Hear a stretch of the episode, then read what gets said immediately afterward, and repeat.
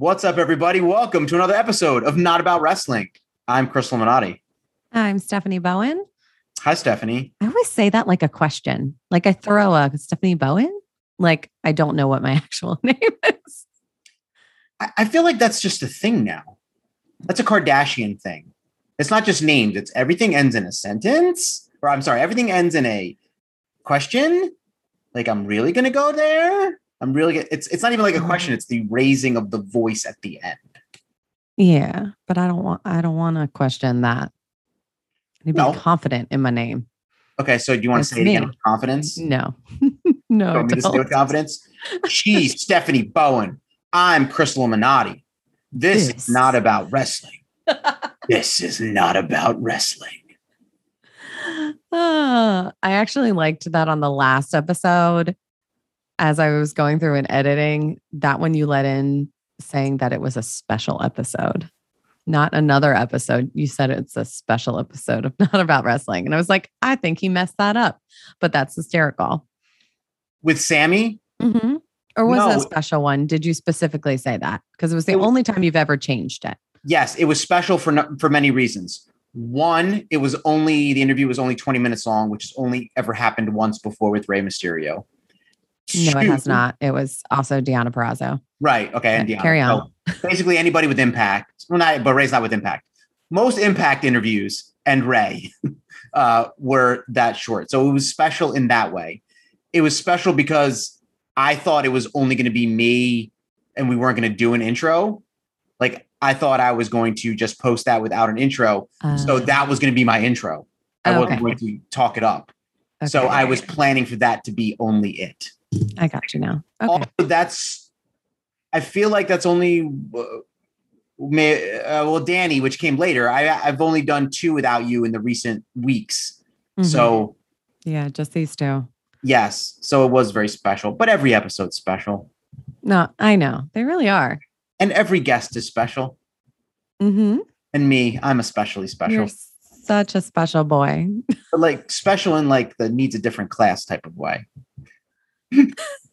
like that, like like special ed on uh, Crank Yankers. You know that's back. No, what? Crank Yankers is back. Uh, I didn't know this because I couldn't tell you the last time I watched Comedy Central, but I do know Crank Yankers is back because I have a friend who loves Crank Yankers, and he told me that Crank Yankers is back. I was very stoked about it being back. He's super stoked. I don't know if all of the same characters have returned, but the show and its original concept where people make prank calls and there's puppets involved, I know that show is back. It could be canceled by now. Who knows? I don't know. I didn't know it was on. likely. I don't know when it's going to be off. It could have been gone by now. Who knows?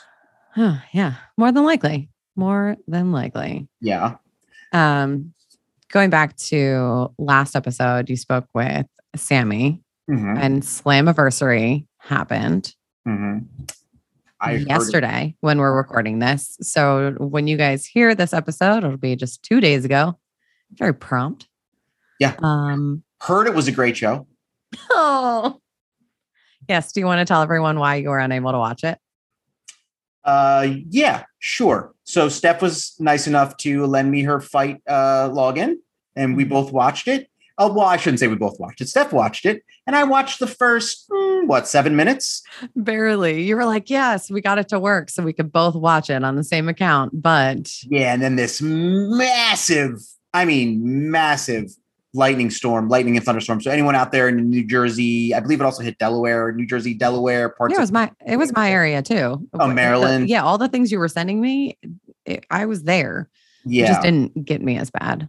Yeah. So uh, my power immediately went out, and I was without power from. So what time did the uh, pay per view start? I don't remember. Eight around Eight. eight, I guess. So like maybe eight twenty, my power went out, and I didn't get it back until one fifty in the morning. Yeah. Which I like I texted you this morning. Like that had to have been startling when your power's out and all of a sudden when it turns back on in the middle of the night that like everything just turns on and things start beeping. Everything comes back on. Like even if I wanted to turn the lights off, that would have done nothing. Like my air conditioner popped back on.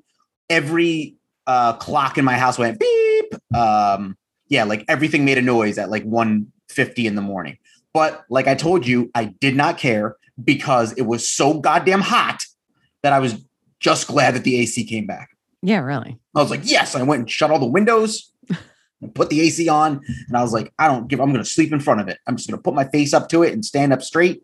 And because it was so hot, it was so hot. Uh, It was awful. But you got to see the show, and uh, you texted me a couple times, and it sounded awesome. I know. And I, I felt so bad because I'm like, does he want to know these things? Should I say it? But I was, yeah, freaking out about some things. There were a ton of returns Mhm. or debuts, lots of cross promotional activities that got me super excited. So they had Thunder Rosa as Deonna's surprise partner, which we had talked previously. Definitely thought it was going to be someone from AEW. Mhm. You uh, correctly called that it was going to be Thunder Rosa. Just because I know the NWA connection. But go ahead. That's true. That was the only guess. Like that was really the only. Yep. And then the Brian Myers Tenille Dashwood versus Cardona and a mystery guest was the most obvious of all mystery guests, but still fantastic and very well done. Uh, it was a it was a fantastic match.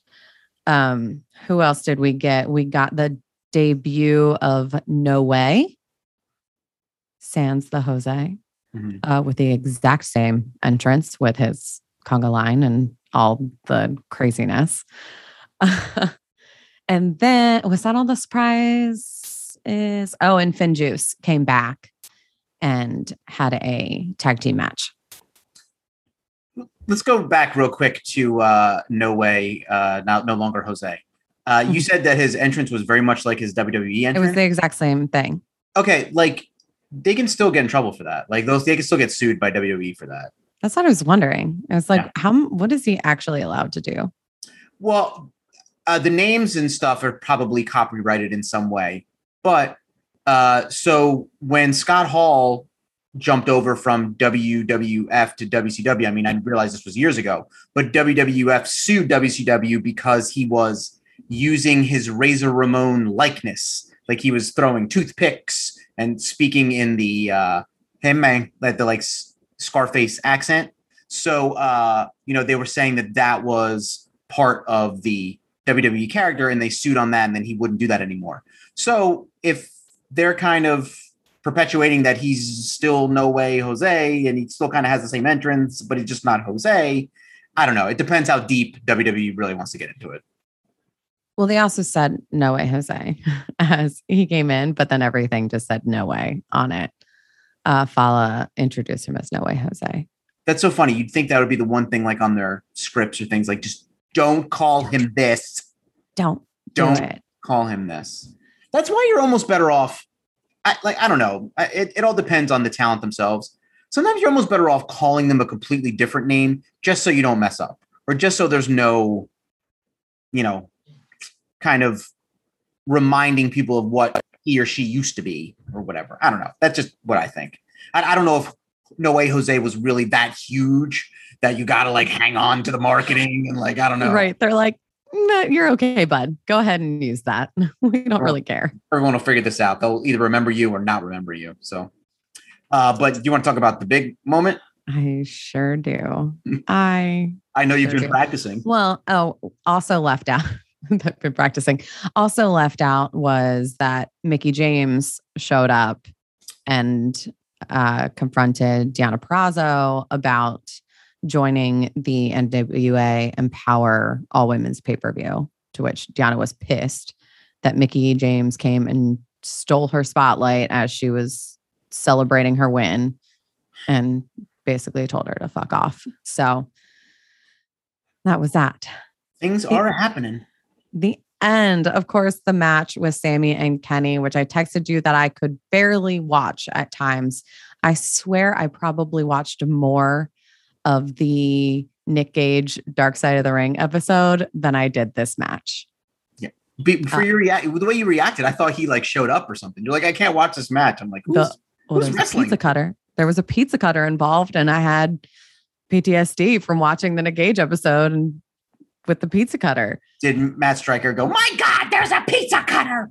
I probably. I don't listen. I know you just get angry. A- uh, I'm sure he's a nice fella. I'm not. I'm not a Matt Striker on the mic fan. but. so the match itself was fantastic. Kenny retained, which I think we all expected at this point. I don't even know what's going to happen when he finally loses belts at all. Like, is he just, is it going to be some grand thing where he just constantly drops belts or like, I don't, it's going to be interesting. But uh, at the very end of the match, as the Good Brothers come out and are celebrating with Kenny, all of a sudden it goes dark and on the screen pops up Bullet Club. Are like, what the hell is happening? Time out. Time out. So when that happens, who are you thinking is coming out? To be fair, I was not watching when that happened. I, well, because I'm like half paying attention. I'm not, after all the surprises throughout the night, I'm not thinking that anyone is going to appear at the end of this. So I'm like half, I'm like texting you. I'm texting, I, yeah, I think I was probably just texting you Hmm. and not, and kind of like half paying attention to the TV. So by the time I look up, is when I see Switchblade pop up and I'm like, what the fuck? And then Jay fucking White appears, who I have been talking about showing up since January 5th when he did his promo after Wrestle Kingdom and seemed like he was going to quit and leave. And I was like, oh my God, he needs to show up in AEW. He's going to pop up here. There was just so much stuff going on then. And he was trolling people and it was ridiculous. Uh, so I've been talking about it for months. And then it finally fucking happened. Okay. And he comes out, gets in the ring. The boys throw up the too sweet and try and get him to too sweet them. And then all of a sudden you start to see someone run out and then the feed drops. And there's nothing. And the show's over. You're like, what the fuck happened? Sopranos. Uh, Sopranos ending. So I haven't seen if it was actually confirmed whether that was on purpose or not. Hmm. Um, things did happen. So Sean Ross Sapp was in the front row at Impact and tweeted about it afterwards that it was uh, FinJuice that ran out and got in the ring and attacked Jay White. Um, and then Jay White hit his finisher on Juice Robinson and left. So that was the end. I assume that was all supposed to be aired. I don't see why they would just cut that. But uh, I wouldn't be surprised if they try and play it off like they meant to do that Hmm. because they knew that it was going to get out. Like there were people there, they're going to tweet about it. So if it's something that was supposed to be secret or that they were going to talk about this Thursday, either way, it's going to get eyes on the product on Thursday for sure. So, um, background for anyone who does not know right now that Jay White is supposed to face David Finlay, Finlay on August 14th at New Japan Resurgence. So that encounter in the ring totally makes sense. Um, should we talk about my belt theory? Or Go what I ahead. want? Yeah. I think there should be one belt like the way there was an old NWA belt, and it shouldn't be the NWA belt because the NWA belt should be just defended on NWA, but there should be one belt that the champion goes from promotion to promotion. It's just my thoughts. And that's And one grand big belt, and he goes to different pay per views and defends it in different places, and then gets beat, and the next guy is the traveling champion. Yeah. I mean, right now they just kind of do that all over. It doesn't matter. People can jump from place to place. Yeah, but not with the but they're jumping. So Kenny has the two championships. So Mhm. technically there there is an impact champion, but he's going around and he's also the AEW champion. What I'm saying is what they would do is it's one champion above all else, and then Impact also has their champion. Is what I mean. Got it. Sort of. So do you think it that they could go in that direction and that's how Kenny gets rid of the belts?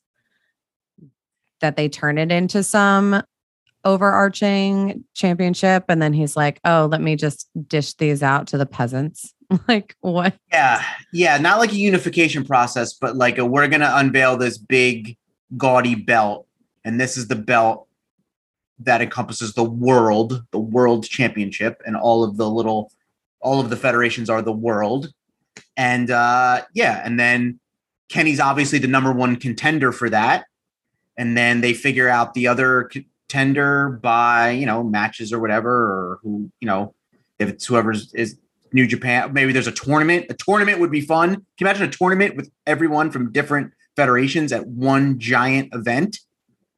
How fun would that be? Which is basically what they're trying to do with Empower, with the Right. NWA women's Right. pay per view. But I mean, but also AEW and yeah, like Yeah, no, um, that would be great. I would love to see that. Yeah. The only problem there would be, I mean, as is always is the problem, the creative. Who goes over, who doesn't, where, you know, who goes, you know, I feel like they might be past that by now. Look, if they're all willing to work together, mm-hmm. because we know, I, I hate saying this, but like in AEW, they matter, but wins and losses don't matter anymore. So going into a tournament like that and losing to an AEW, guy doesn't affect your status and impact or whatever. You know, it's just kind of so there's no like, oh well, we saw him lost lose on TV, so it kind of ruins him over here. You know, there's Well, no more of that. Yeah. Also, I mean, you're figuring if they're the top guys against top guys, it's not as important, I think, on that because they're at the same level in their respective promotions. So you're not a, a loss isn't as impactful as it is within your own. How hard would those tickets be to get? I would I would hope we'd be able to get some and then it'd be really difficult for everyone else. Never, never, Um never. Gosh, that would be great. I I'm wondering where they're going with the Jay White thing. They posted someone posted the last match one and only actually between Jay White and Kenny Omega one on one, I Mhm. believe. It was in 2000 January 2018 Mhm. and Jay White beat Kenny for the IWGP US championship. And so that was tweeted out, and Kenny had replied to it and said, Not denying the loss or anything, but we don't need to revisit this. It was a one time thing. That's it. So that was tweeted out today, Okay. which is interesting. I mean, Uh, obviously they have a plan that we don't know about. but that's the that's the thing that makes my mind wander because you also have the hangman and Kenny thing going on right now. So where could this possibly be going right now when there's a huge story build that's been going on for well over a year with Kenny and Hangman that you can't just get in the way of? This is how you change as a wrestling fan. Huh? You're all new into. You're not new, but you've been only doing this for a while. You're into the like. Well, what are they going to do? What's this?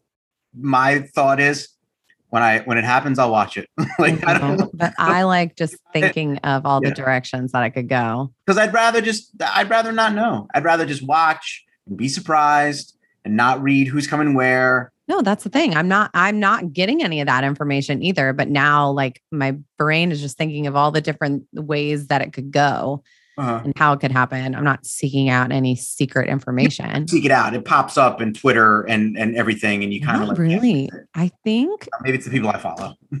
yes. I think there's just I mean, we talked about it. Gosh, who did we talk about it with? I, we talked about it with Tony Schiavone. Mhm. Oh, that these things don't get spoiled. Like, did I saw nothing about Jay White? It was the last person I was expecting, and I've been seeking. I've been hoping for him to show up, and he was the last person I would think to show up at Impact. here's what I think on that. Not saying that I read this or heard this or anything like that. I feel like it's much different now because if somebody leaks and something gets out, they're going to track down where it came from and your ass is going to get fired. So no one wants to get fired. So like 15, 20 years ago, if somebody leaked something out, it was kind of hard to trace back where that came from. But now you could pretty much figure out like, okay, who saw this? Who knows this? Who's been around? Mhm. Let's trace it back. And then this person will lose their job. Then no one wants to lose their job just because they want to be the first to put out a tweet or send it to a dirt sheet or put it on a burner account or whatever. Like you, you, you uh, care more about your job than you do about dishing news to somebody. So I think that's part of it. Like I think they real people really know they'll lose their jobs now. Yeah, definitely true. It gets back to them. If it gets back, mean- Yeah. I mean, same thing. I had no idea that Tommy and Malachi Black, Hmm. all the different names now, that he was going to show up. It's been really good. And all these shows are going above and beyond having Yeah, a live been fun audience. that's been fun too. It's Uh, so- making everything way better. And it's interesting. We've discussed, we talked about it back when um, WWE was doing their forced crowd reactions and people had to react a, a certain way. And you didn't know who was really over because the WWE was telling you who they wanted to be over. And now we're really finding out in those WWE shows who's over and who's not. Did you I- see the video of Liv Morgan? I don't watch anything WWE anymore. It's on Twitter. I don't even pay attention on Twitter. I'm just so out of the product. I'm so uninterested with the product. Liv Morgan is so over. It's ridiculous. But doesn't she has a new tag team partner, right? I uh, believe she's solo. She's I going thought- into the Money in the Bank match.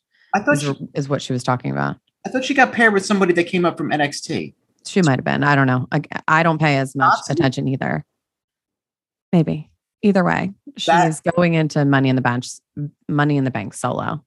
I I did see I did see that, and it it just irritates the hell out of me. And I don't remember who we talked to about this. Maybe we just complained about it, but. So she's Shotzi Blackheart in NXT, and now she comes up to WWE and she's just Shotzi. Like it's literally the same company on a different night, and now we're just supposed to ignore. She was in the women's Royal Rumble as Shotzi Blackheart. Where so we're I just going to drop her name. I had no idea. Yeah, that's just Shotzi. I mean, at least they didn't completely change it like they did with the Viking Raiders or any of those. But like, we we you you know you know in the Marvel universe, like Iron Man doesn't go somewhere else and become like Iron Bro. like you're still Iron Man.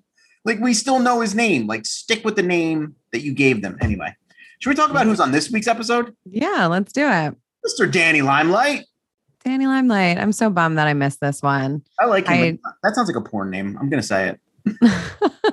Look, he can hit all sorts of different uh, avenues after wrestling. Didn't know where that was going. I mentioned porn. You're like, look, he can hit, and I was like, oh, I'm a lady. I am a lady. Here we go. We just went. We just went blue. Things are gonna get crazy. Not about wrestling after Mm-mm. dark. Things are gonna get nuts. No, uh, I am bummed I missed this one since I have seen him wrestle Mhm. in a bar, which I listened to, and you guys you talked to him about. We talked about it. I was literally texting you at the time that we were talking. It was very real time. Very real time. We were talking. talking to him. I'm texting you. I'm telling him things. We're looking it up on Wikipedia. It was very real time. This is how it happens here. This is why we do it here. We're like going with the flow. We're like a radio show that just gets recorded and put out a week later. But we're like a radio show. or two weeks later sometimes. It's fine. Three weeks. I think I also enjoyed how Danny was like just on like a back deck of like an apartment complex and just like saying hi to people walking by and shirtless and just living the life. yeah, just chilling by a pool. Uh huh. uh yeah, That's so where we should do all our podcasts from. Why am I in this room? Why am I not sitting uh, somewhere? to be fair, it's been COVID for a while. Yeah. I think we haven't gotten out of COVID. Like, I, I think we've gotten out of COVID. I think we haven't gotten out of COVID mentality. Like, we're like, no, no, we have to do this from a room and with no one else watching. It's like, no, we don't anymore. We can, go, No. we can go do this somewhere else. Yeah, that's the thing. No. Um, so yeah, so we talked to Danny. We talked to uh oh, I should say I talked to Danny. I talked to 14 people from his movie. I talked to even the catering guy. He might have showed up in there. I don't remember how many. I felt I felt like I was doing like a Zoom teleconference with I I thought I was leading a uh, a group and we were all gonna give a PowerPoint presentation. No, there was a lot of people on this interview. Yes, but you did a great job. It was very seamless Thank you. And everyone hopping in. I'm super bummed that I've had to miss two interviews now. One, this one was due to work, another one due to you just wanting to do one while I was on vacation. You're on vacation. Uh, Yeah. we talked about why. I know. But sometimes you're at the mercy of PR people, and you just want to do it. Yeah, no, I'm glad you got to knock that one out. I'm also Also, glad uh, that I can use my equipment again because last week I could not because my power was going out. I'm going to defend myself here. I asked you first. I said, "Do you care if I talk to Sami No. Callihan?" I I am not saying anything against that. I'm just saying that I did not get to participate. I was like, I was like, uh, wouldn't it be crazy if I got someone like huge? Like, what if for some, if I, I, even though it was the impact PR person, what if they were like, you want to talk to Kenny? what do I do? That's such a moment that I don't know what to do. Would you stop your vacation? Literally anything. You'd be in the middle of vacation trying to look for a, a ring light and a microphone and and anything. I got this. You're like, I'm Steph. I'm on the beach and I'm talking to Kenny Omega. We'd figure it out. So uh, here's me talking to uh, Danny Limelight and uh, a bunch of people from his movie. They're all cool guys, I should say that. But uh, a lot of people from uh, who were in his movie and helped out with his movie.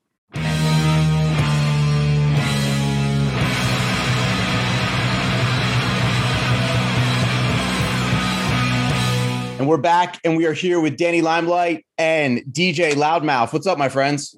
Mi gente, what's going on, baby? We we got somebody else coming in too. Uh, Creative Lab. Does he want to? Yes, One he yours? is the producer. He's a, uh, no, he's a he's a producer of the film and the editor of the film. Okay, I feel like if there's one more person, I feel like I should be part of the film now. Like, what could I be? Let's do it. Yeah, we, can- we can get you. we get you in the sequel. Could I be? Uh, I could I be guy in the background number four? Yes, let's do that. I Habibi feel- Creative Lab.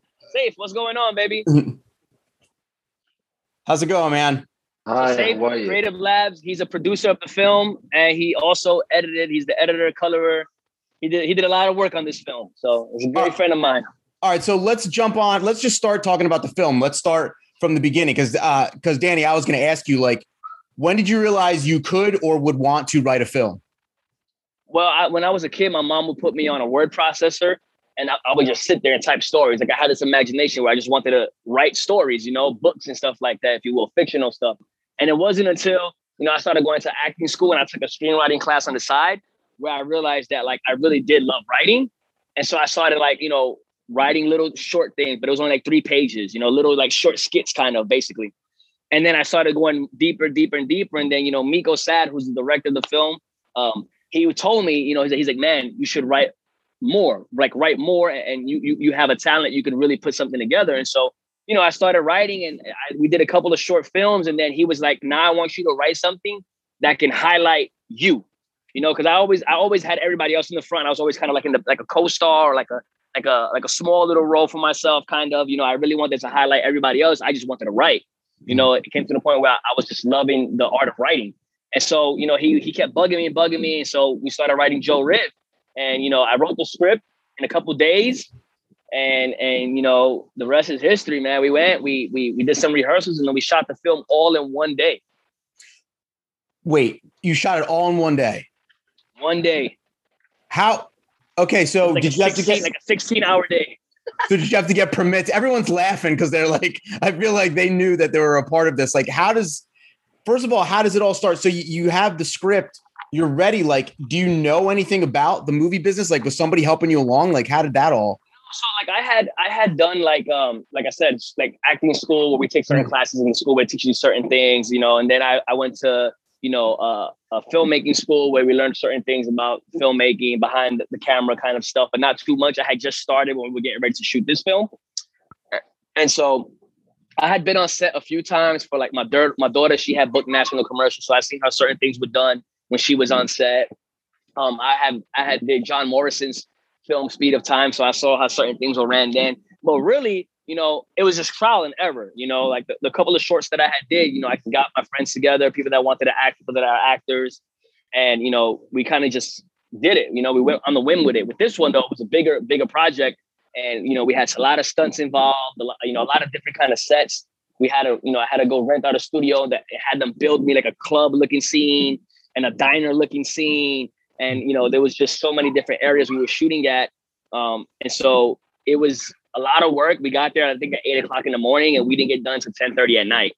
So it's actually it was a 14, 14 hour day, and they just had a whole bunch of people, you know, show up. You know, Loudmouth came from San Diego, brought all his DJ equipment so he could DJ and spin music. So while we're in between takes, he's like legit spinning songs, so people just having a good time, keep the energy up, keep the energy flowing.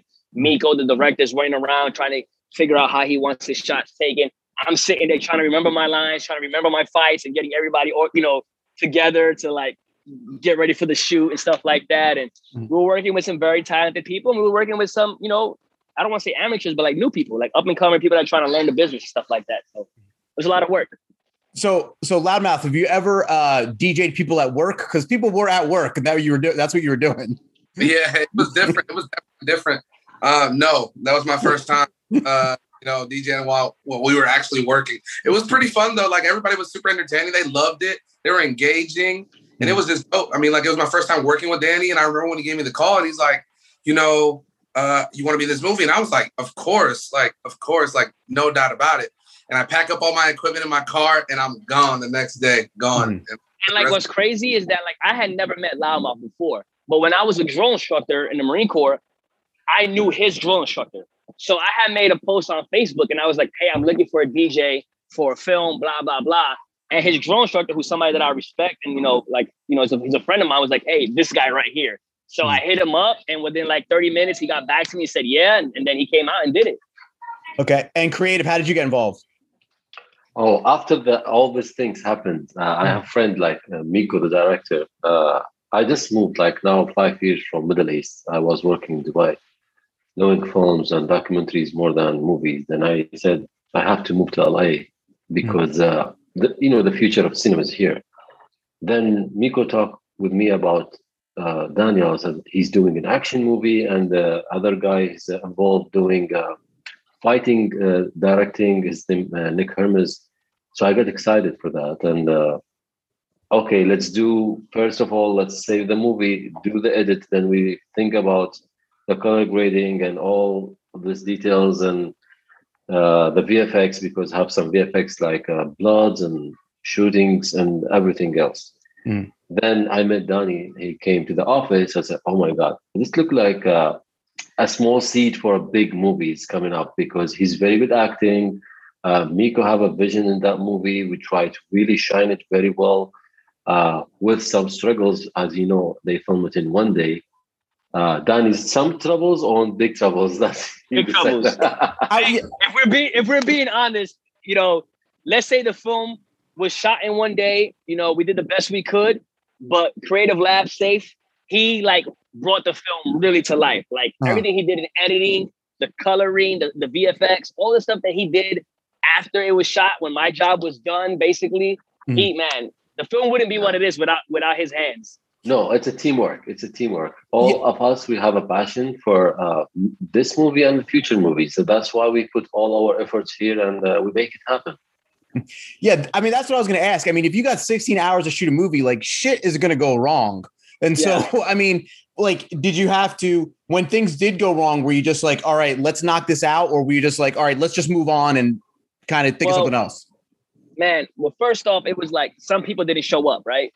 So we had people that had, you know, essentially auditioned for the roles, booked the roles, go with us to the fight choreo practice, practice the fights, and then the day of they canceled. And I'm like, you know, what the you know, what the heck? You know, like not like there's certain parts that I needed certain people to be there mm. and they didn't show up the day of. And so I kind of really just was good, baby. I kind of just like called people that I knew in LA like last minute. Was like, hey, I need you here, I need you here, I need you here. Guys just showed up and now in between sets of me delivering lines in certain parts, now I'm trying to teach somebody else a fight real fast. And you know, Loudmouth was there; he could attest to it. I was on my feet the entire day, like mm-hmm. the entire day. Never stopped. He never stopped. I mean, I, I don't even know. Like, I feel like just me personally, when something went wrong like that, like when people didn't show up, I feel like I would immediately be like, all right, fuck this. Like I can't like I can't put on a movie when some of the people who I asked to be here were not here, especially when they went through like, you know, like you said, choreographing fights and things like that. It wasn't just yeah. like just show up and do that. I don't know. I, that's amazing. And you know, fortunately, like like Saif said, the creative lab, like he said, was you know we had Nick Herms, who's done Transformers, Mr. and Mrs. Smith. you know, Three Kingdoms. Um, he did he did uh, the Taxpayer with Shia LaBeouf recently. He's done a lot. Like like I think he has almost hundred credited films under his belt as an actor stuntman. And you know, we had him there who was assisting with the cameraman to help shoot the fights and help certain certain fights that we had planned. The spacing wasn't right in the actual set, so then we had to change the fight so they could fit the location we was at. We had strippers and stripper poles dancing, so certain things was in the way that we didn't take account for when we was practicing in the field, the fights. So a lot of it was like on the fly, but that's where my wrestling background came into play, where I'm like, all right, real quick, I have a two-on-one fight in this film. Now let me just book it like a handicap match, you know? Mm-hmm. And we had to change some of the fight, but we made it work and fit for for the venue that we had, you know. So it it it what I will say is that people showed up, the people that did showed up showed up ready, were were professional, ready to adapt, ready to, you know, make the moves that needed to be made. And they were listening, you know. Obviously, like you said, 16 hours, a whole film, it, it's hard to do. So there were some things that went wrong, some things that we had to throw away, get rid of, move on from. But we did our best. You know, Miko kept his, his professionalism, he kept his patience to make sure that we got the shots that were very vital to the movie. And whatever we didn't have time for, we got rid of. And then we we dropped the whole file to Saif. It's like, please do something with this. I think it, I, I think it's funny too how the stripper showed up, but the actors didn't. Hey, well, it would make sense to have a club with no females, you know. Let me add on this point what you said the people show up or not. The thing is really uh, in the beginning, it's like a seeding. You you see who's want to adapt, who has a passion to do that. Then after that, you're gonna be really more work more organized. Like Miko is there, uh, Nick Hermes is there, uh, the, the DJs, the uh, Danny. So when when you get all these elements inside that you know all these people want to deliver, no matter what the struggles, you will just take it as, as an experience and you will not make it again. And we did something really, really a standard movie. You cannot call it even it's indie movie. Mm. Actually, you said Miko did a lot. Miko's here now. He just showed up. because I couldn't. What's up? We were just talking about you. We were just Miko. If you want to jump on, I just couldn't believe that uh, you shot in 16 hours in one day, and you had actors not show up, and you still kind of figured it out. How the hell did that work? uh, to be honest, I can't take no credit for nothing. I will just put it first. Thank you, Chris, for that. Mm-hmm. And I would throw all in uh, Danny. Honestly, this guy, man, this guy, just you can't like the amount of energy and drive this guy have and passion, it's enough to light a lighthouse. Mm-hmm. So way.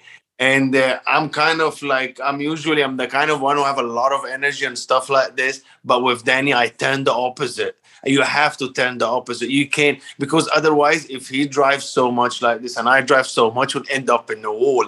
Mm-hmm. So it's kind of works as a balance. We like he, we will go there, and Danny was just like kind of like he's trying to do everything. I said, bro, don't worry, just relax. We'll get it done and stuff. And like after all of this, we tried our best because that's what you should be doing, mm-hmm. and worked. And even when it like some stuff here and there, we had some help from Saif to put it all together at the end. Man, yeah, I, I had a good people. I can't say anything.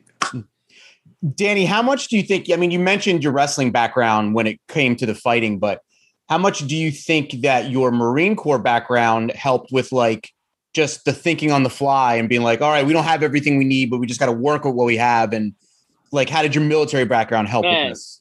First of all, yeah, and Loudmouth could attest that the Marine Corps, the training you get in the Marine Corps is very different than any other training in the world. Um, we're America's finest fighting force for a reason. We have the ability to adapt and overcome. We have the core values of honor, courage, commitment. Semper Fi, never giving up, leaving no one behind. And so the ability to adapt and overcome was it, was, it played such a it, it played such a pivotal role in my wrestling career and my acting career and the filmmaking career because you need to be able to things. Nothing's always going to go go as planned. Even with wrestling, sometimes things don't go as planned, and you need to adapt and overcome and move on the fly. And the same thing with filmmaking. You're dealing with so many people on set. You know, you got to make sure everybody's getting food. You got to make sure that they're getting their breaks, that it's not too hot, that people have water. You know, that people are going over their lines. So now you're kind of macro-managing, but more like supervising. And then you got to make sure your stuff's squared away because you got to lead by example. All that stuff's military training, man. And I, you know, like I said, I was a staff sergeant in the Marine Corps. I did 10 years. I was a Marine Corps drone instructor. So that stuff, the Marine Corps prepared me for life, period. And, and I'm, I'm forever grateful for my time that I served. Mm-hmm. Thank you for the service.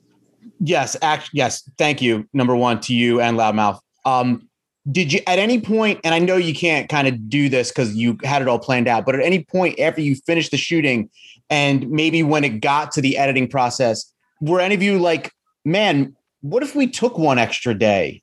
Or what if Oh, we yeah. kind of made this like maybe we tried another week or so? Like you're all smiling, so I'm sure you all thought about it at one point.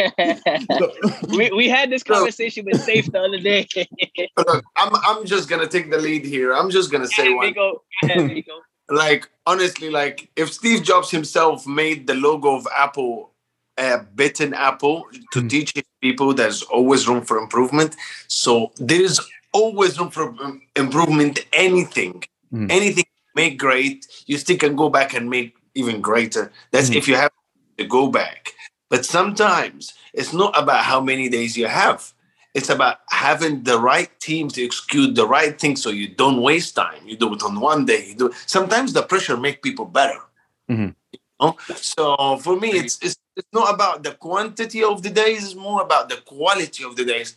If you get somebody who knows what he's doing, you don't need to be going back and forth and explaining. Then you then you don't need like five hours to do it. You need just one hour because the person understands. So it helps a lot to be working. And like luckily, I think um, everyone was amazing. And uh, I know if if we go back, I would just like kind of um, we would we were just we would just like uh, make a, a new mistakes. That's if we went back. That's the only answer. Mhm. You just making mistakes, man. That's what experience is about. So Mhm. if I go back, I'll make new mistakes. I might not repeat the same mistake, but I will definitely do a new one. I promise you that. Right. Yeah. I got you. So you guys were all also laughing too. Like, what do you think about taking more time to make it? If anybody wants to jump in. the right time, not extra time. What Miko said. Okay. The thing is, uh, there is a standard of work, of course, but sometimes you need to jump over the standard. They call it sometimes creativity and come up with the solutions on the spot because you have a day of shooting and you have people come up, people not show up. So I think experience uh, really add on the set because movies is not like a show, uh, a TV show or, or or series or whatever. That's you can really take your time and you fix it and edit. But uh, we are luckily, as I said, we have a like uh, a second unit director, uh, Nick Hermes. He's really give us a good shots for for fighting, and we have Miko there to try to grab as much as uh, things that support the vision in, in a way. And when you come to the edit, yes, there is a problem, but still you can get a standard of the movie. Uh, so the right time, not the extra time. Uh, sometimes you need two hours to finish things really with the quality, or you can take two days arguing, fighting inside the set, and you cannot do anything. So I said right time, not the extra time. Got you. So before we move on to like the finished product and what happens after the movie's all done, uh, Loudmouth, how do you how do you find 16 hours worth of music? Oh, I, I it comes ready. It comes ready at all times. Okay, like you, had to go. You probably had to dip deep into the archives, though, right? Not even actually, just like not not no, no joke. Uh, when, when I when I DJ, I come with over like thirty three thousand songs equipped already on hand. Okay. So like like sixteen hours. It wasn't that it it wasn't as bad as I thought it was gonna be. I thought it was Okay. terrible, but it was super easy. Did, did you start getting requests and be like, man, I played that six hours ago? I requests. I got like two requests to pay like to the windows to the wall, and I was like, they're vibing. They're, but I think it was from the strippers. I think it was from the They were Yeah, vibing. I'm sure they might have. I mean, I don't know the girls. I'm sure they might have tried to make money on the side while they were there. Like, I mean, they're I on hope they did. I hope they did. I hope they did. There's Because music I- going on. And Miko could attest to this. They were killing it on that pole. Like holy Bro. shit, they were ta- they were talented. Uh, Of course, man. Of course. No, no. Everybody. That, that that's what I loved. Everyone there was kind of committed and stuff. And like, if the film was okay, here's the thing. I'm I'm I'm just more uh, like drawn towards comedy all the time, and the film was action and serious. And the last shot of DJ Loudmouth was like he eh, like he stays throughout the whole scene of tish tish all the all the action, all the throwing and the fighting and the killing and he's still DJing to the last minute. like this speak, look at everyone, take his laptop and leave. But then it was not comedy, so we couldn't put this. But that was one of my favorite moments. He was just DJing at the very end, even when like the shit hit the fan, he was still DJing. Peace, bro. That's hilarious. That's hilarious. So you finish the movie, you get through the editing process, you you have the finished product. What's the next step? I'll let Uh, Miko take this. Yeah, usually like when you make stories to to inspire other, you make stories to share for people to know about different things or to to feel certain way or to just help them aware. Like it, we don't make films to watch them just ourselves. So the first step we're doing already is just we already got accepted into film festivals, actually kind of four, but I'm just waiting till the news becomes official. So um, we are going the film festival route where we're just gonna go and like um, just like try as well to spread the awareness of what's happening all the crimes etc etc all this this stuff. But in the same time take the film and give the film another chance and hopefully throughout there from being in the festivals and stuff like that we can either get it to be streamed on one of the platforms as a short film or uh, extend it to make a feature film. And um, that will be the plan after the first route of festivals after it goes and then we'll see what's going to happen blah blah blah blah and then we get to meet people and etc etc and then we can look for distributor and etc so there is a whole way still a long way like literally making the film is the first step hmm. R- real quick to go back, was filming during COVID? Y- yes So you had to, but, but I mean, you had to deal with that part of it. Like, all right, that that'll be between us. We'll pretend that you did everything, but like that also had to be a pain in the ass, right? Yes, Oh hundred percent. Like with my family Making like, sure, making making sure that everybody got COVID tested beforehand. Uh-huh. Making sure that they came with their proof of COVID testing. Making sure we had hand sanitizer stations. Making sure Yeah. that you know, in between takes, we're cleaning stuff. You know, like it added time to our day, and it, it was it was very tedious. Making sure people had masks if it wasn't on set or in the actual shot that they're six feet apart with a mask on. It was just right. all the COVID precautions that we had to take. It was uh, That was crazy. That took so long. I Yeah. kept It probably only been it would have been an eight hour shoot, right? If you didn't have to do all that. no, we would have just had more time to get more shots right. You know, Yeah. Go ahead, Miko. You're gonna say something. No, no, I was saying like me and Danny. I remember we were just kind of like we are kind of trying to um, like I was saying every single day we're kind of fighting with Danny that I, we want to tell people in message to make sure for for Corona and stuff to make sure they like uh, like they are aware they are like social distance if you are like filming you put your mask because like even our own family were giving us trouble because it was right in the middle it wasn't yeah. June last year, June. Mhm. it was yeah june like and the pandemic started on march so Right. you were Yeah. still fresh not like the pandemic on march not like the pandemic now Right. so putting all of this and like there is fights there is guns there is like all of this to get oh, and, we, and a club scene so at the end of the day we were over like 120 people in there Mhm. organizing all of this and getting all of stuff it was a challenge but it it worked out because everyone came together at the end of the day you know and most of the people were there was just there because they love Danny so it added to the because it was just kind of people everybody putting his you know his own heart and energy in there it worked Mhm. it worked we're grateful Let me ask this because you're all movie people. Do you think with so when the pandemic when the pandemic hits and everything starts like there's no more theaters, there's no more anything, everything goes to streaming now, and it's kind of changed the way we look at movies and the way like it just goes comes now straight to your house instead of going to movie theater. Does that put a movie like yours at an advantage or at a disadvantage? That's a very good question. Yeah, that's a good question. Uh, okay, go ahead. Can I? Go ahead, Saif. Go ahead, Saif. Okay. Uh, well, actually, I see the COVID is really give us more information about the taste of the viewers. Like Okay. because now more watching things through the social media or or movies or whatever. If you look to our movie, I don't know if you see it or not yet. Not yet. It's yeah, it's it's having a testing pulse for everything.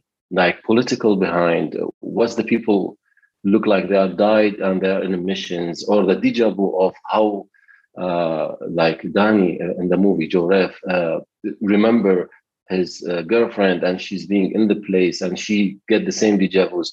So all action movies lately, it's showing there is a really uh, a secret story in. Before, no, because people don't have too much time to look and taste what they like.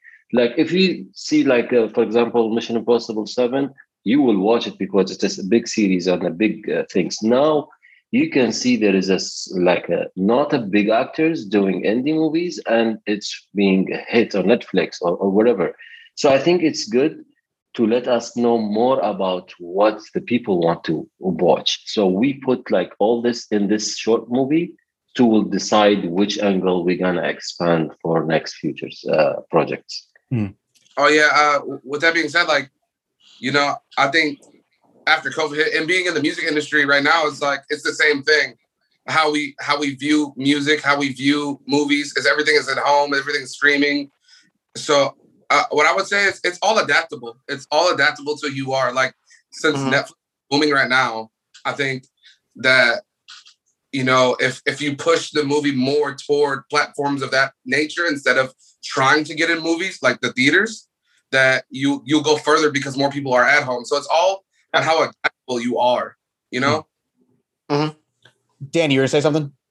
Yeah, I, well, I was going to say to pass salam off. That's what I was saying. But on top to caveat of what both of these gentlemen said, essentially, people are at home because the, the, the pandemic, right? So they, they have a lot more time on their hands to watch other films. Like I've watched so much more films this last year that uh, with actors and actresses that I've never would have watched before the pandemic because I have extra time sometimes where I'm like, oh, let me see what this is about. You know, oh, oh what Amazon Prime released. Let me see what this is. You know, so with this happening, is it opens up a bigger audience. And and then what I will say was originally we was trying to push the film out earlier, right? But because we had the time because the pandemic, you know, I gained a bigger following on social media. You know, now I've gained a bigger people have been gaining, you know, been working, gaining more following, more more viewers to see what we're doing. So I think that it benefited us because now we go to the film festivals, right? Maybe, maybe, you know, it does great at the film festivals, right? But we we open up that door for people to see the film. Now that okay, we can either stream it as is, or like Miko was saying, get somebody to, to f- produce it on a bigger level to shoot a full featured film that we can go to, let's say, Netflix or Hulu or Amazon Prime route, you know, or, mm. or Peacock, whatever you may. There's so many streaming services now, so many places that this film could go, even YouTube TV, you know. So it just, you know, there's so many avenues of approach that we can take. But the main focus that we had these last few months was you know, Saif busting his ass to, to get it all together ready for viewership. No, I'm, I'm just gonna like finish it with with something.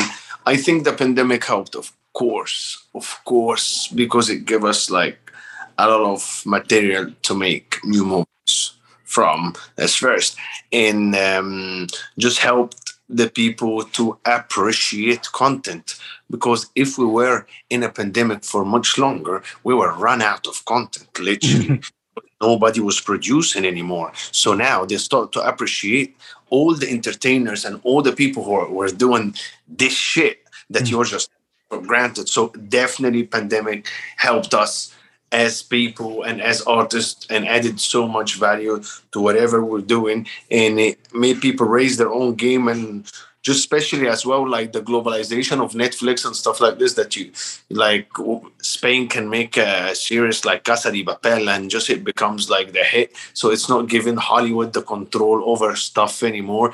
That's amazing. So like this people like danny like um, people like our uh, film like our film can go to places back in the days you have to just get all of this uh, yeses by the like big producers from the big studios. But now to have this the pandemic opens so much so that you can go from there. And i see it from a different perspective. I see whoever worked in the pandemic will remain working all the time. Because the people who waited in the pandemic they didn't do anything and they waited till the pandemic is over and then they can stop thinking of what they're gonna do but by the time they start and they finish and that this we will be done we would be done finish the race actually get rested maybe had shower and we're waiting for them to arrive Mm. So I kind of like say like the pandemic happened, yes, unfortunate, but try to like I think Loudmouth just I said it like adaptable. You have to adapt around anything and just keep telling stories. One of the ways I think it might help, especially for a movie like like yours. So when you go to a movie theater, you're watching the movie that you paid for, and then the movie ends and the credits roll. But a good thing with the streaming platforms is a person is watching a movie and then it makes suggestions of other movies based on that movie. So then your movie is going to pop up when other people are watching movies just like that and they'll go, "Oh, what's this?" Yeah. So mm-hmm. then they can move it on. So I think that it kind of helps in that way because then it automatically gives the person another choice to go to. Like, yeah. you know, when you go to the movies, you're done and that's it. Yeah. Yeah. A, a perfect example was uh, Miko had recommended Wrath of Man from mm the new Jason Statham film to me, right? And I, I, sat there and I watched. It was an amazing film. Jason Statham's great. And as soon as that one was over on HBO, I, stream, I paid to stream it on HBO it gave me another recommendation for another film. And I was like, oh shit, this is cool. And I and I watched that film. You know, it was another action film. Um, with uh, uh Scott Adkins was in it. Another mm-hmm. great martial artist, you know, action action, action actor. So, like you said, it's, it's going to be the same concept where let's say it's on Hulu or something like that, or Amazon Prime, and somebody's watching a Keanu Reeves John Wick movie, or they're, they're watching, you know, a Jason Statham. And all of a sudden, is the film's over, and like you said, recommended for you, Joe Riv. You're like, oh, 15 minutes? Oh, I got 15 minutes. Let's see what this is. You know, it's, it's just like you said. Mm-hmm. So is there like a Joe Riv 2 in the plans? Like what's the deal? You got to start writing? uh, uh, what I will say is everybody would have to stay for after the credits to see um, because everybody oh. that knows me knows that I'm a huge Marvel fan. And just like the Marvel tradition, I we added a post credit scene to our film. So we just have to stay tuned. Uh-huh. You know, it's funny. So a lot of films are doing that. And I don't know if you guys saw this, but so movie theaters, well, it might have been just this one movie theater. They put up this like chalkboard in the on the way into the theater, and whatever movie you're going to see, like it tells you when the secret thing comes at the end to like stick wow. around for. So it's like two minutes after credits roll, this is when this end scene comes. Like four we minutes after what's it? You did that? Yeah, we did that. Yeah. So it like tells you, like, okay, don't go anywhere because in three yeah. minutes something's gonna happen.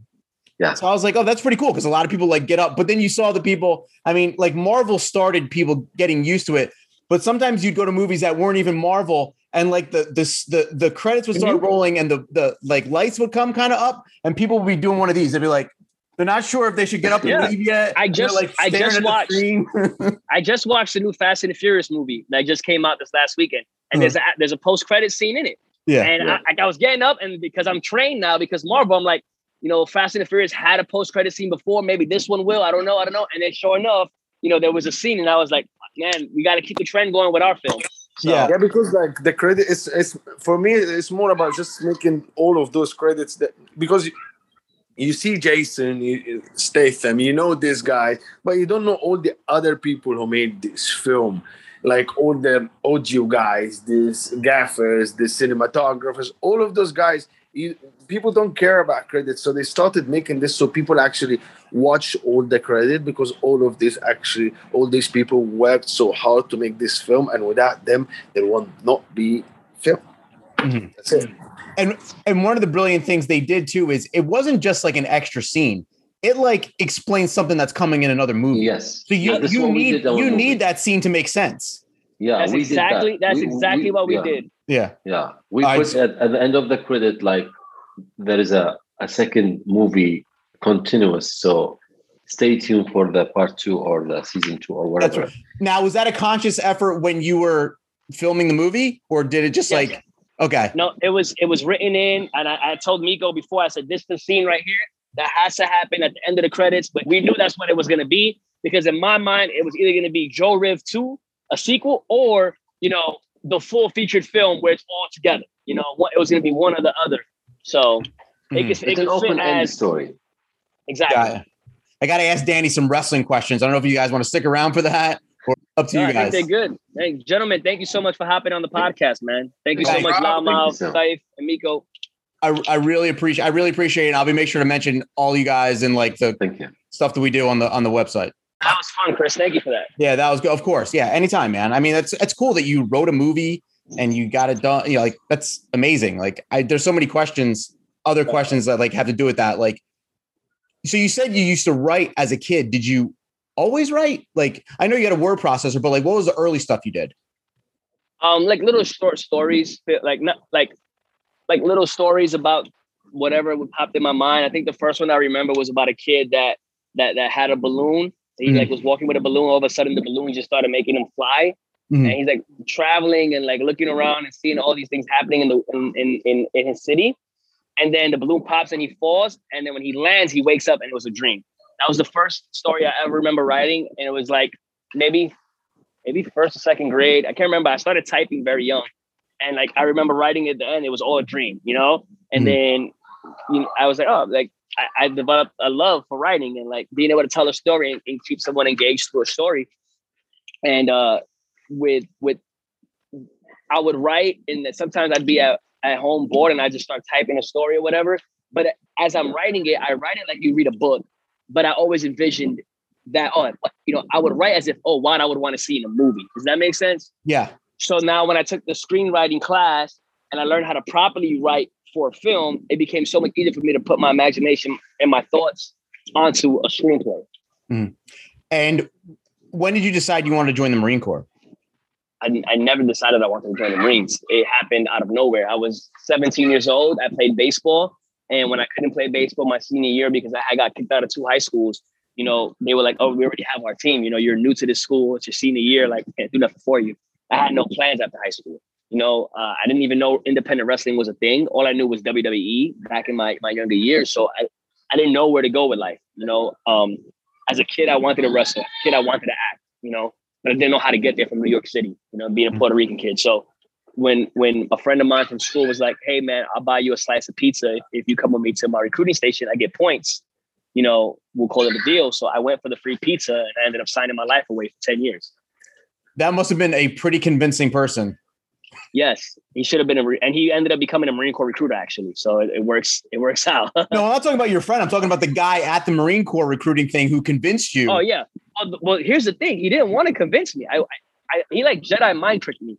I, I walk, I walk in the recruiting station, and there's a staff sergeant name was Staff Sergeant Rosario, dressed in his dress blues, looking crisp, professional. And he looks at me, and I, I was a street kid back then, so like I dressed, my pants were sagging, you know, big t-shirts, whatever. And he looked at me. He's like, "You can't be a Marine. Just get out of my office, walk across the street to the army." And I was like, "Okay." And I never had any intention of joining any military, but here I am, walking to the army now. You know, because he told me, he ordered me to, and I'm like, he had that that that command authority, that command presence to make me listen. So I'm walking to the army recruiter, and the army recruiter comes out, and he's like smoking a cigarette and he's making a phone call, and it just looked so unprofessional to me. So I turned back around and I walked into the office because in my head I'm like, that's what he sees me as cigarette smoking, you know, whatever. This is not, I'm not trying to make a joke on the army, even though I think the Marine Corps is way better. It just, where he was to where he sent me, it's like he was telling me I wasn't good enough. Mm. So I turned around, I walked in, and I was like, I don't care what you say, I'm going to be a Marine. I never wanted to join any military. Like I never, I never even knew the difference between the Marine Corps, the Navy, the Air Force, the Army. So it, it was so crazy to me that when I look back, I'm like, man, this dude really just told me no. And I ended up, I must have been the easiest recruit for him to, to recruit. Had to have been because I was so stubborn and so arrogant back then that somebody told me I couldn't do something, I was going to prove them wrong. And so I ended up going back in, telling him that I want to join. He signed, he signed me up to take the test. I took the ASVAB. He told me I was only 17, so I had to get my mom and my dad's signature. So I went home, told my mom and my dad that night I was joining the Marine Corps. The next day they came and they signed me up they were okay with it. Obviously, I mean, it didn't take much yeah. convincing for them. Well, it's funny because I was such a bad kid that they used to threaten to send. You remember when like Jerry Springer and Maury shows used to have the drill sergeants come and scream at the kids? When I was younger, I was so bad that they were threatening to send me to the place. Mm-hmm. You know, like, oh, we're gonna send you to the boot camp to scare you straight or yada yada. So when I ended up going home that night, I'm like, hey, parent, you know, mom, dad, like, jokes on you. Like, I'm going to boot camp on my own. you know, like I want to be a Marine. And That's so they, they signed me up. They were, they were proud of me. And then I ended up becoming one of those guys. Yeah, I was gonna say. So how did you become a how did you become a drill sergeant?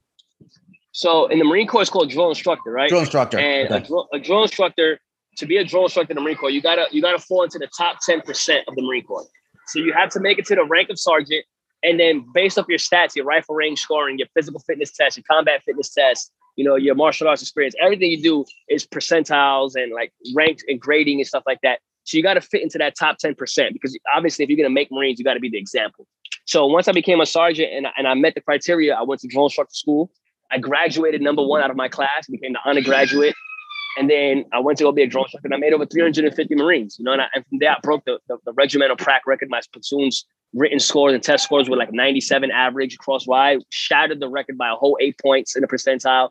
You know, drill records, we, we were doing great on drill. Our physical fitness records, we broke the regimental record in physical fitness standards just by the way we trained our recruits. Like it was it was a crazy experience and a crazy journey, and I had so much fun being a drill instructor. I was thinking about this today, and I could be wrong, but like, hear me out on this. So, as a drill instructor, you're kind of acting, right? Because I mean, you mean what you say, but you got to come right. off as a different person, kind of. So there's phases in recruit training. So there's first phase, second phase, third phase, fourth phase, and with each phase, as a drill instructor, you kind of let up on the throttle. Does that make sense? Like that, yeah. those first those first four days, like you grow to hate them because you don't sleep, you don't eat. You're I'm stressed out, sleep deprived, dehydrated, and these recruits are getting eight hours of sleep, three meals a day, like, and they want to wake up tired and act like they're hungry, and so you you, you know you like you know you just had eight hours of sleep and and, and breakfast. I slept maybe 22 minutes and I haven't ate, mm. and you want to be you want you want to be tired. So your intensity level of your training, it, you raise it because you're trying to break them down so you could build them back up. And so it's I wouldn't say it's acting because at no point did I pretend anything as a drill instructor. Mm. But everything I did had purpose.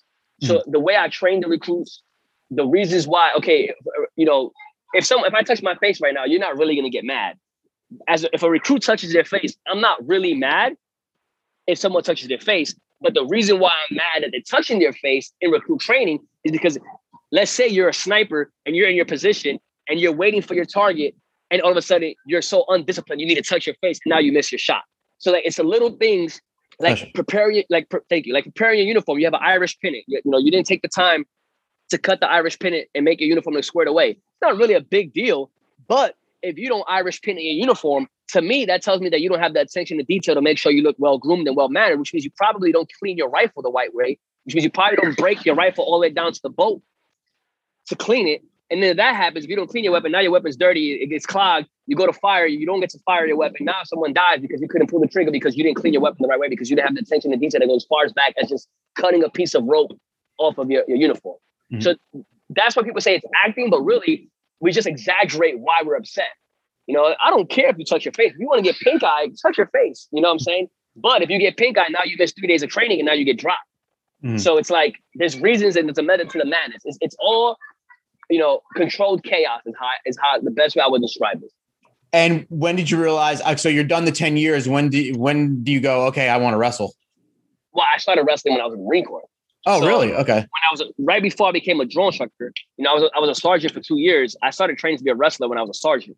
And then when I just started getting the ball rolling on the indies and I'm, I'm making, you know, m- making some towns and, you know, having some good matches and I'm wrestling in Mexico, you know, and people are starting to hear my name in 2016, you know, I fall into that top 10%. I go be a drone instructor. My wrestling career is on hold for two years. So I came back in 2018 and I had to start again from the bottom, like trying to get bookings, trying to get, you know, but I had no place to train either because I had got kicked out of my training school. They told me I'd never wrestle again. So jokes on them, right? So when you're there for wrestling training, are you kind of like, man, I, am the Marines. This ain't shit. so yes, I think that kind of worked against me though, because even though I was in amazing physical shape and hmm. had the endurance and the stamina and, and you know, the, the, the intensity level of wrestling training wasn't nothing compared to the Marine Corps, you know, it, it made me come across arrogant to certain people when I was just being myself. Like I wasn't trying to be arrogant. It's like, this is nothing to me. You know, like running the ropes is not hard for me because I'm running miles, humping, you know, humping with 50 pound packs and training recruits with no sleep, you know. So it, it definitely, it definitely kind of rubbed some people the wrong way early in my career. But I think now people got an understanding of who I am. Mm. Because you know many of the traditions of being in the Marines, did you help you understand the traditions of being in wrestling? Yes and no. So for me, you know, in the Marine Corps, you respect you respect the rank, right? You, no matter what person's rank is, you have to respect them. You know, there's not really rank in in wrestling. You know, it's kind of like you know, oh, back in my day, you hear wrestlers say all the time, back in my day, you know, da da da da. Back in my day, I you know, I'm in a fighting hole. You know, so what you're gonna tell me about your little road stories It's Mhm. nothing compared to what I was doing in mainland Japan when Operation Tomodachi was going on, and I'm and I'm completing humanitarian services at 18 years old. You know, Right. yo, I'm sorry you had to drive five hours to get to a town, and you know, like Yeah. so I understood their their point of view, but it, to me, it just didn't register because I'm like everything that I did in life from a very young age was way more difficult than what you were doing. You know, at least in my eyes. I'm sorry, like Hmm. the training and, and and the missions and the things like that was so different for wrestling. Now I understand. Okay, there are such things as veterans in wrestling, but you're not a veteran in the military until you're done with the military. Then you're considered a veteran. You know, right. until then you're just working your way up the rank, and you have to respect the rank. But it's to me, it was always better when you respected the person that wore the rank. So Mhm. they led by example. You know, do as I. There's a there was a lot of do as I say, not as I do, Mhm. in the military, and those are the people that you respect them because they're a captain, but you don't respect them as a man. You know, because they're telling you don't do this, don't do this, do this, but they're doing the opposite, right? The same thing in wrestling. You see that that one guy who's the the the the, the legend in his town, but never never went anywhere with his career. Just wrestled in the same place for hundred years, Mhm. and they want to act like they're oh man, duh, duh, duh. you know. But it's like, bro, but why am I going to follow you if you're so good? Why have you been sitting here for ten years? Mhm. No, I and that was it. my issue. That was my issue with my wrestling school. Was like there was guys that I've been wrestling ten years, and but they went nowhere with their career. So why are you talking down to me? Mhm. Why are you trying to belittle me to make yourself feel better for your fifty dollars or whatever you're getting paid? You know, so I, it rubbed a lot of people the wrong way the way I carried myself. But one thing that I will be able to say is that I, I've been authentic to who I am my entire wrestling career. I've never changed, never switched up. Obviously, I'm more mature now than I was when I first started, and I understand things better now. I see things from a different level. But I've always been me, you know, and that's something that I that, that no one can take from me. Did they try to immediately label you with the uh give you the military gimmick? Um, yes and no. Some people wanted, like certain places wanted me to, but I've never, I've never ever ever wore military fatigues or, you know, came out with American flag or or anything like that. And it's not that I'm not proud of to be an American or proud to be a veteran. Like I'm, I'm I just, it's my past. I did it. I did ten years of it. Why do I want to? I love wrestling. You Mhm. know, why do I want to take something that I did and I was in love with a long time ago and and and basically do it again. You know, I don't want to do I don't I want to do something different, which is why I got out. If that was the case, I would have stood in the military, you know. Got ya. Um, your I your debut on Dynamite was that the that was a match with Varsity Blondes against Omega and Good Brothers, right? Yes. That's a hell of a that's a hell of a debut. hell of a debut. I was looking at that. And I was thinking, did you did you make the joke when you heard about that? Were you like, so we're going over, right? like, did you kind of because I would make that joke because Oh, obviously you're not. I, first of all, I want to give a shout out to Brian Pillman eh, Jr. and Griff Garrison. They're, they're future stars, man. Incredible tag team. I, I love both of those dudes. But we we we laughed in the back, you know, Mm. when when all of a sudden, you know, we kind of we kind of knew it was happening the the the, the week before when Mm. everything had happened, and we jumped the ring and we got beat up by the Good Brothers real fast, you know, and, and we got we got we kind of got the word that we were going to be having that match, and you know, man, I was so excited because to me, you know, not only is it my dynamite debut, but I'm wrestling the AEW World Champion, Mhm. right? And I'm wrestling at the time the Impact Tag Team Champions. Mhm. You know, they used to be known as the Bullet Club, like literally one of the best wrestlers, or the best wrestler in the world right now, and one of the best tag teams ever. And you know, here I am, two months. I was like two months on AEW. I've only been there. I had only been there for two months, and you know, the match. You know, it was insane. It was just, it was. It kind of turned into the Danny Limelight versus Omega show in that match, and and it was. It's a testament to how good Kenny Omega is, and I just wanted to show the world that I can that I belong in the ring with the best, and I think that I did that. Uh-huh. No, it was abs- it was absolutely a great match. Actually, so my co-host Steph could not be here tonight. She uh her regular job pulled her away and she could Oh, not be here, man. but- but she wanted me to send this message to you. And so Okay. she's so she said, apologize to Danny for me that I couldn't make it. Make sure to let him know that I used to live in San Diego. So I popped when I saw him show up on AEW because I saw him wrestle at Fist Combat Show in November 2018 at Jolt'n Joe's in La Mesa, just a couple Wow. streets down from her apartment. Wow, So she goes way back. Yeah. Yeah, that's that, that feels like forever ago, actually. Doesn't it though? But it's only 2018. I know, but I was wrestling at a bar 2018. Man, I wonder who I wrestled then. I, I would have probably had to have been wrestling maybe Jay Rios or Matt Vandagriff or somebody like that. I'm gonna ask her because uh, she's on chat. Who did he wrestle?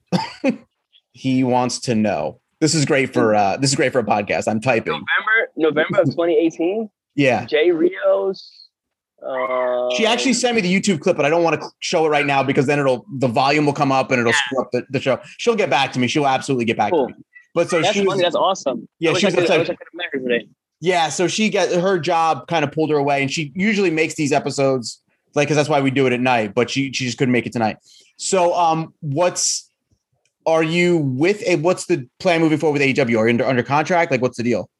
I'm a free, free agent You're a free agent at the Okay. moment. Yeah. and like Um, what do you want to do? Like, do you see? I mean, because so many things are opening up now. Like everybody's going back Yeah. out. I honestly, I, I, I don't close the door to any opportunities. You know, Mhm. I have a few things coming up um, that I'm excited for. You know, I've had a, a great time at New Japan. I've had a great time at AEW. You know, there's just so many other places that I want to check out and so many other things I want to do in my career. Um, I would love to stay at AEW. I'd love to stay with New Japan. I'd love to go try new places. You know, I, I never close the door to any opportunity. The, the goal is always to grind and grow. I love the hustle. I love feeling that grind. And I feel like, you know, these next couple of things that I have coming up is going to be fun. And like, do you like the fact that uh maybe not the big one, maybe not the big Fed, but all the other ones kind of work together so you can bounce around to different places? Do you kind of You know, like that? I, I kind I'm kind of like an OG Forbidden Door walker if you think about it. You know, I was one of the, you know, Tony Khan opened that Forbidden Door, and I, and I was one of the first ones that was going back and forth between New Japan and AEW. You know, Jon Moxley, obviously. You know, Kenta did it. The Good Brothers were doing it.